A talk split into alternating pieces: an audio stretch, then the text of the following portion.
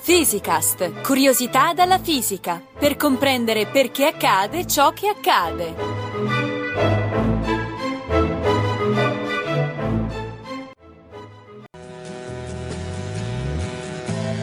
Take your protein pills and put your helmet on.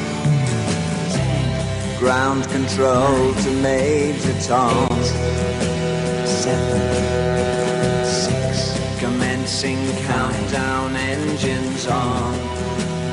Three, two, check ignition and may God's love be Come si fa a mettere in orbita un satellite, ad arrivare sulla Luna o a mandare una sonda su Marte?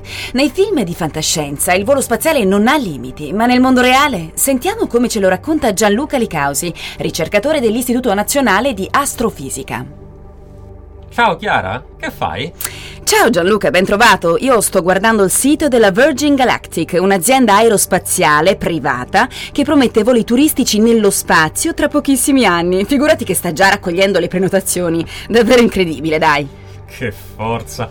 Già mi figuro mio figlio da grande che porterà la famiglia in vacanza nello spazio invece che al mare. Beati loro. Del resto ormai sono decine le aziende private già in servizio come la SpaceX, di cui i media hanno parlato recentemente, che portano satelliti di vario tipo in orbita attorno alla Terra, mentre la Virgin Galactic mira a portarci i turisti per un breve volo suborbitale. Accidenti, ma allora non è più così difficile andare nello spazio. Com'è che ci è voluto tanto tempo? Beh, ci sono voluti anni di sperimentazioni perché è stato molto difficile trovare il modo di imprimere a un veicolo l'enorme velocità che serve per portarlo al di fuori dell'atmosfera e ancora di più per metterlo in orbita. E una volta raggiunta l'orbita non si è riusciti ad andare oltre prima di aver sviluppato il Saturno V, il celebre missile alto come un grattacielo che portò i primi uomini sulla Luna, raggiungendo una velocità che non si era mai vista prima. Ah, quindi è tutta una questione di velocità? Esattamente. Ma scusa, perché c'è bisogno di velocità sempre più grandi? Una volta uscito dall'atmosfera non sei libero di viaggiare nello spazio come vuoi? Sei in assenza di gravità, no? No, no, la forza di gravità non diminuisce con la distanza dalla superficie, ma con la distanza dal centro della Terra, che non è molto differente al suolo o appena fuori dall'atmosfera, così che se sali fino anche a 100 km di altezza, la gravità lì è sempre il 97% di quella a livello del suolo. Però gli astronauti galleggiano senza peso. Certo, ma gli astronauti non percepiscono la gravità soltanto perché è controbilanciata dalla forza centrifuga del loro girare attorno alla Terra, come spiegammo nella puntata Galleggiare nello spazio. Sì. Ma la gravità c'è come? Lascia che ti spieghi che differenza c'è tra un volo orbitale e un vero viaggio spaziale interplanetario. Sono tutta orecchi. Hai presente il volo a parabola di una palla di cannone o di un sasso lanciato da una fionda? Sì? Ecco, sono esempi del cosiddetto volo balistico, con cui si indica il moto passivo di un oggetto che viene lanciato e poi lasciato a se stesso. Per quanto possa sembrarti strano, anche il volo spaziale è un volo balistico, né più né meno della palla di cannone. Ma una palla di cannone va in alto, fa una parabola e poi ricade a terra.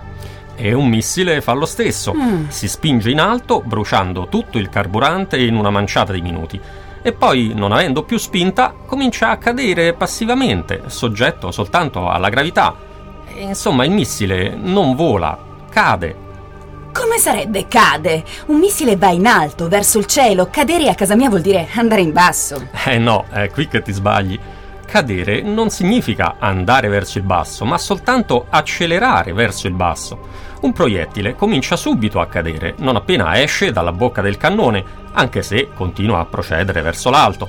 Da quel momento, infatti, continua a deviare verso il basso rispetto al percorso rettilineo con cui è stato lanciato. Però scusami, alla fine però ricade a terra, mentre un missile vola via nello spazio, no? Non, non succede così? E beh, questo dipende dalla velocità.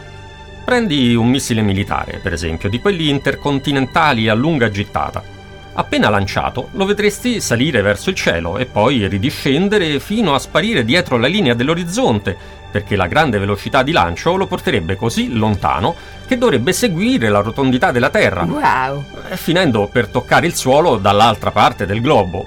incredibile davvero. Per esempio, se fosse lanciato a una velocità di 25.000 km all'ora, Mhm. cioè 7 km al secondo, perderebbe quota così lentamente da finire a terra soltanto a 10.000 km di distanza. Accidenti. E se la velocità fosse ancora più grande, intorno ai 28.000 km all'ora, cioè 7,8 km al secondo, il missile non riuscirebbe più a perdere quota nemmeno dopo un giro completo del pianeta. Quindi sarebbe entrato in orbita? Appunto, alla velocità di 28.000 km all'ora, detta velocità orbitale di orbita bassa, il missile compie un'orbita circolare restando sempre a 160 km di altezza, al di sopra dei 100 km di quota considerati per convenzione il confine tra l'atmosfera e lo spazio esterno. E se la velocità fosse ancora più grande di quella orbitale, che, che succederebbe al missile? Si perderebbe nello spazio? Eh, non subito, dipende dalla velocità. Superando i 28.000 km all'ora si allontanerebbe fino a migliaia o decine di migliaia di chilometri dalla Terra, percorrendo un'orbita allungata di forma ellittica, ma rimanendo comunque legato gravitazionalmente alla Terra. Se però la sua velocità superasse la soglia dei 40.000 km all'ora, cioè, cioè 11 km al secondo, chiamata velocità di fuga, Sì. il missile si allontanerebbe così tanto dalla Terra che a quel punto la gravità diminuirebbe più rapidamente della velocità. Il missile perciò si allontanerebbe per sempre, poiché non seguirebbe più una traiettoria chiusa che ritorna su se stessa, ma una parabola che si allontana indefinitamente pur continuando sempre a rallentare per l'attrazione della gravità terrestre. Allontanandosi così tanto, il missile potrebbe quindi transitare nelle vicinanze della Luna, per esempio, e allora comincerebbe a cadere nel suo campo gravitazionale, per esempio mettendosi in orbita attorno al nostro satellite. Perciò restare in orbita o arrivare sulla Luna dipende dalla velocità che riesce a raggiungere durante il lancio? Esatto. Mm. Per un volo orbitale ti serve partire ad almeno 28.000 km all'ora. Mhm. Per un volo interplanetario devi superare i 40.000, cioè rispettivamente 7,8 e 11 km al secondo. Come ci aveva già insegnato il grande Newton tre secoli fa. Certo che vuoi che siano. È tutto il lavoro dell'astronautica, perciò, che nell'ottobre del 1957 Mhm. portò a mettere in orbita lo Sputnik, il primo satellite artificiale, Sì. fu quello di capire come fare per raggiungere queste enormi velocità.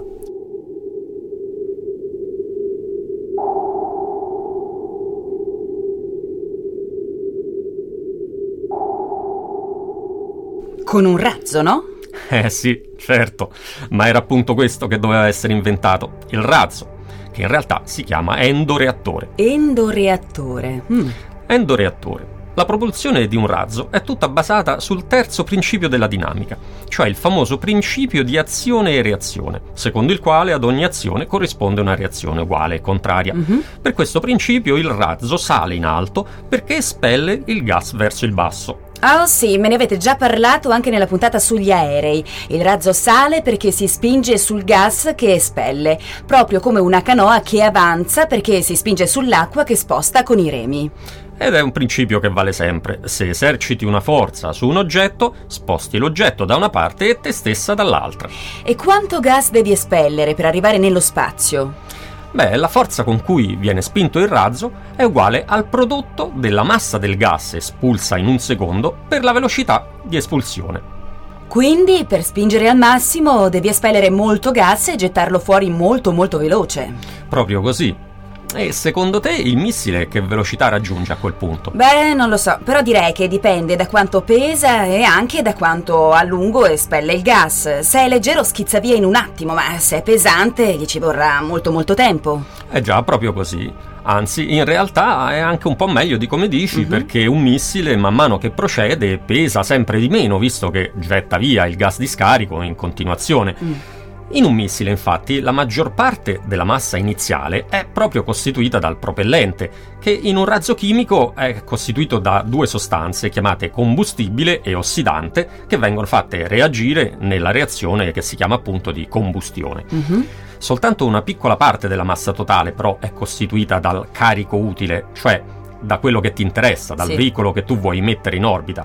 E una formula nota come equazione del razzo stabilisce che la massima velocità che puoi raggiungere aumenta con la velocità di espulsione del gas e con la frazione di peso costituita dal propellente. Perciò, per andare veloce, il missile deve essere il più pieno possibile di propellente. Eh già, però c'è un problema. Se il Mm. missile è pieno di propellente, eh, non hai più spazio per il carico utile. Ah. E poi devi tener conto anche del peso della struttura esterna del missile e devi anche sottrarre la velocità che perdi con la caduta per gravità, eh, che vale circa 10 metri al secondo per ogni secondo di volo. Quindi devi anche metterci poco tempo, altrimenti perdi troppa velocità mentre cadi. Infatti devi anche metterci poco tempo. In conclusione, quindi, il problema del volo spaziale è questo. Espellere un'enorme massa di propellente a un'altissima velocità e farlo in un tempo brevissimo, Ah. mantenendo al contempo abbastanza spazio per il carico utile. Accidenti, e non si può fare? Sì, ma solo fino a un certo punto, perché il propellente non può occupare realisticamente molto più del 95% del missile e in ogni caso non si riesce a bruciarlo tutto in meno di alcuni minuti. E Inoltre la reazione di combustione non riesce ad espellere il gas a più di 3 o al massimo 4 km al secondo. Tutto questo, a conti fatti, ti consente di superare appena la velocità di orbita bassa, ma per raggiungere la velocità di fuga non se ne parla proprio. Urca, ma allora scusa, come abbiamo fatto ad arrivare sulla Luna? Col trucco del razzo multistadio. Oh mio Dio, e che, che cosa sarebbe il razzo multistadio? E sarebbe un modo per aggirare il problema, Mhm. eh, costruendo un razzo il cui carico utile sia un secondo razzo più piccolo, chiamato secondo stadio. Se questo secondo razzo viene acceso nel momento esatto in cui il primo stadio ha raggiunto la sua massima velocità, la velocità finale sarà la somma delle velocità che i due stadi raggiungerebbero singolarmente. Wow, questa è davvero una genialata e quindi potresti perfino ripetere la cosa e fare un sacco di stadi uno dentro l'altro, come una matriosca russa. Eh, che è proprio poi quello che ha fatto il Saturno 5, che aveva ben tre stadi più il modulo di atterraggio lunare, ognuno dei quali era il carico utile dello stadio precedente. Mhm. Il tuo paragone poi è azzeccatissimo, visto che l'idea del multistadio fu proposta proprio dal rusto Tsiolkovsky, lo stesso che formulò l'equazione del razzo. Però non ho ben capito, perché così ci riesci? Non hai bisogno in ogni caso della stessa quantità di propellente? Sì, ma la differenza è che se lo dividi in vari stadi, Mhm. puoi staccare ogni stadio quando hai finito il suo propellente, lasciandolo cadere a terra, così che la massa da accelerare è sempre minore. È solo grazie a questa tecnica del multistadio che abbiamo potuto esplorare la Luna, o portare in orbita grossi carichi utili, come i moduli della stazione spaziale portati su dallo Space Mhm. Shuttle. Sì. Però scusa, ma non c'è modo di produrre gas più veloce e in meno tempo per evitare questa complicazione del multistadio? Beh, la velocità di efflusso del gas eh, cresce col rapporto tra la sua temperatura e il peso delle sue molecole. Perciò un modo sarebbe quello di usare un solo gas molto leggero, come l'idrogeno per esempio, che è il più leggero in natura.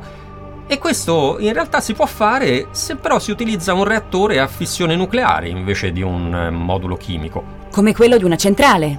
La stessa cosa. In un endoreattore nucleare, il gas idrogeno viene fatto passare direttamente tra una serie di lamelle, gli elementi radioattivi del reattore, che lo riscaldano fino a 2000 gradi, facendolo espandere a ben 7,5 km al secondo, grazie alla leggerezza delle molecole dell'idrogeno. Un razzo chimico non può raggiungere queste velocità di espulsione, a causa del maggior peso molecolare degli elementi reagenti. Certo, si devono affrontare notevolissimi problemi tecnici con questo tipo di endoreattore, come il surriscaldamento e la rottura delle fragili lamelle del reattore nucleare, che mal sopportano le alte temperature e le forti vibrazioni che avvengono durante il lancio, ma in teoria si può fare. Allora con un razzo nucleare non abbiamo più bisogno dei multistadi. E in teoria no. Però resta un grosso problema, e cioè che insieme all'idrogeno sarebbe liberato in atmosfera anche il materiale residuo dell'erosione del reattore, che è altamente radioattivo. Ah, ah, ah, ah, ah, no, questo non ci piace. Eh no, questo non piace a nessuno. E infatti l'utilizzo della propulsione nucleare per il lancio da terra è vietato e così il razzo nucleare rimane una soluzione percorribile soltanto se combinato con un primo stadio a propulsione chimica Sì. che porti il veicolo al di fuori dell'atmosfera prima dell'innesco del reattore nucleare. Questa soluzione del bistadio chimico-nucleare Mhm. ci suggerisce però tutta un'altra serie di nuove possibilità in cui si arriva in orbita con la propulsione chimica Sì. e poi si cambia tipo di propulsione per aumentare la velocità partendo già dallo spazio. Ed è da qui che entrano in gioco per esempio i motori elettrici.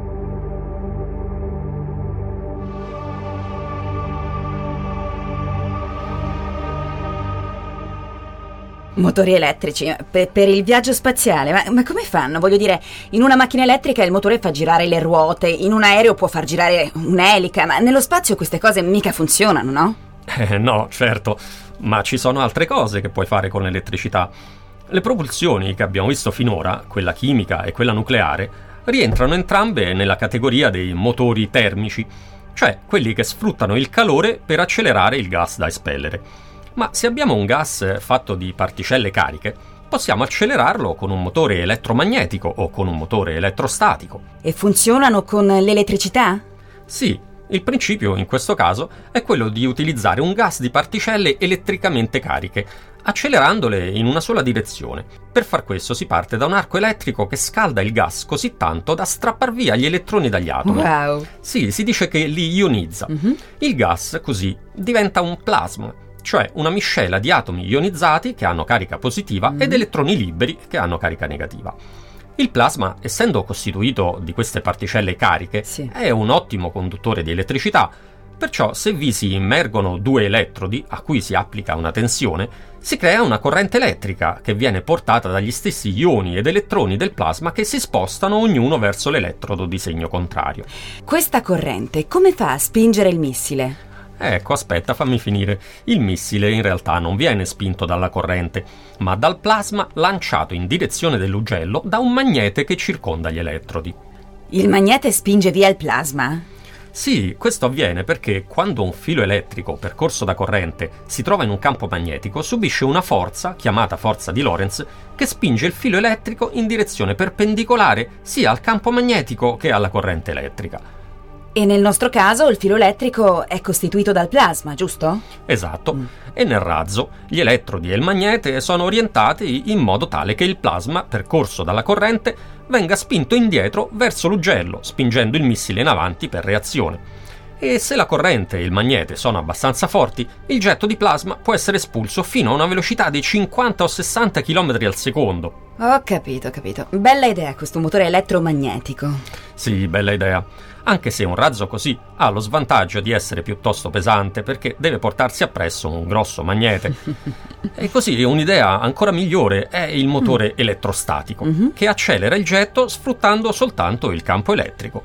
Eh, però aspetta, abbiamo appena visto che ci vuole un magnete per spingere il plasma verso l'ugello. Eh sì, se, se non c'è un magnete hai bisogno di un plasma carico, cioè un plasma in cui tutte le particelle hanno la stessa carica elettrica. Per esempio sono tutte positive. Sì. Per ottenerlo si fa passare il plasma attraverso una coppia di elettrodi fatti di forme diverse. L'elettrodo positivo è piatto in modo da attirare gli elettroni e assorbirli, Mhm. mentre l'elettrodo negativo è a forma di rete, in modo da attirare gli ioni positivi accelerandoli e facendoli passare attraverso le maglie della rete. Sì. Appena passati attraverso la rete, gli ioni positivi, velocissimi, vengono subito ricombinati con gli elettroni, tornando ad essere neutri per non essere più attratti indietro dall'elettrodo negativo e poter così continuare a muoversi ad alta velocità verso l'ugello, spingendo il missile dalla parte opposta per reazione. Un motore a ioni di questo tipo è stato usato per esempio dalla sonda Dawn, che ha visitato i due asteroidi Vesta e Cerere con un piccolo serbatoio di appena 400 kg di gas xenon, aumentando di ben 10 km al secondo la velocità con cui era partita dall'orbita terrestre, il massimo incremento di velocità finora raggiunto. Fantastico, ma allora perché non usiamo questi motori a ioni per partire direttamente da Terra? E purtroppo anche questo non si può fare. Infatti la spinta generata da un flusso di ioni come quelli che abbiamo visto è minuscola, di qualche grammo appena, non solleverebbe di certo un missile. Ma una volta in orbita, dove la gravità è compensata dalla forza centrifuga e dove soprattutto non c'è la resistenza dell'aria, una piccola spinta produce sempre una piccola accelerazione e se applicata con continuità per giorni o mesi può consentire a grandi masse di carico utili di raggiungere grandi velocità, perfino con una piccola quantità di propellente. Ok, quindi i motori chimici vanno bene per il lancio, mentre quelli a ioni sono utili per viaggiare. Però hai sempre il problema di produrre l'energia elettrica per farli funzionare. Eh sì.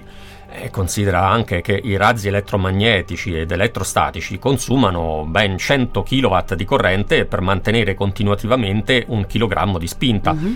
Perciò sì, di energia elettrica devi produrne parecchia e per un tempo anche molto lungo. Sì. Per le piccole sonde come Dawn sono sufficienti pannelli solari, oppure le pile a radioisotopi, in cui l'energia proviene dal decadimento di un materiale radioattivo.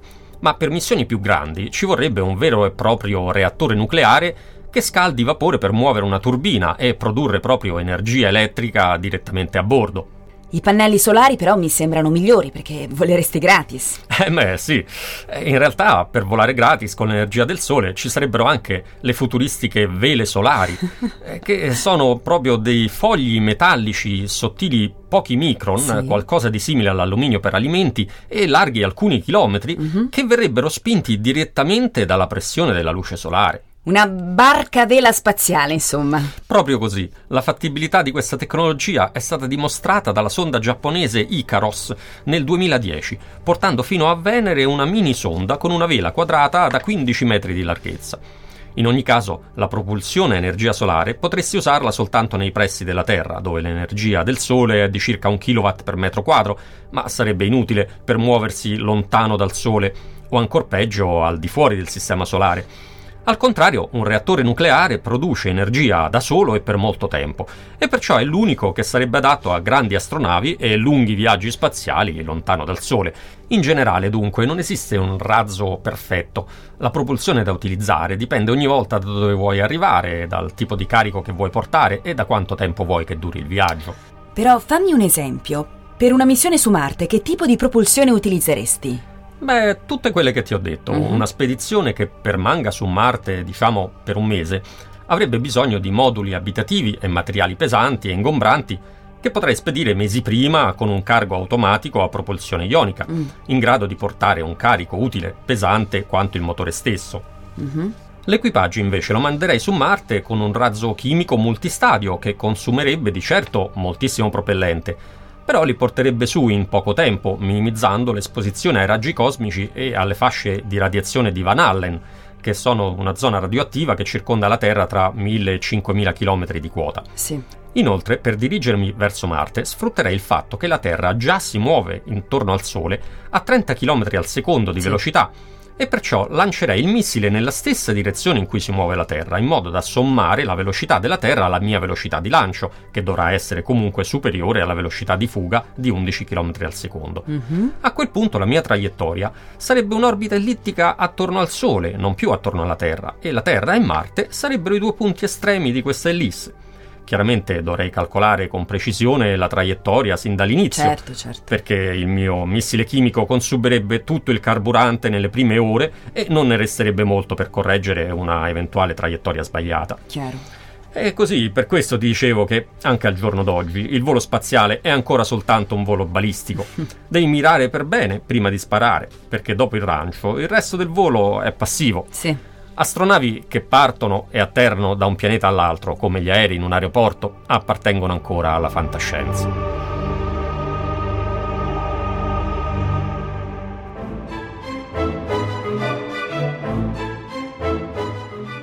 Physicast è un podcast in cui docenti universitari e ricercatori parlano di fisica con il linguaggio di tutti i giorni. Realizzato da Riccardo Faccini, Gianluca Licausi, Giovanni Mazzitelli e Giovanni Organtini, con la collaborazione di Chiara Piselli e Carlo Mancini, la regia di Antonella Bartoli ed Edoardo Massaro e il supporto dell'Associazione Frascati Scienze di Radio Sapienza. Tutte le puntate e altre informazioni sono consultabili su www.radioscienza.it slash physicast. Commenti e spunti su possibili argomenti di interesse sono per noi preziosi, dunque potete contattarci a physicast-radioscienza.it.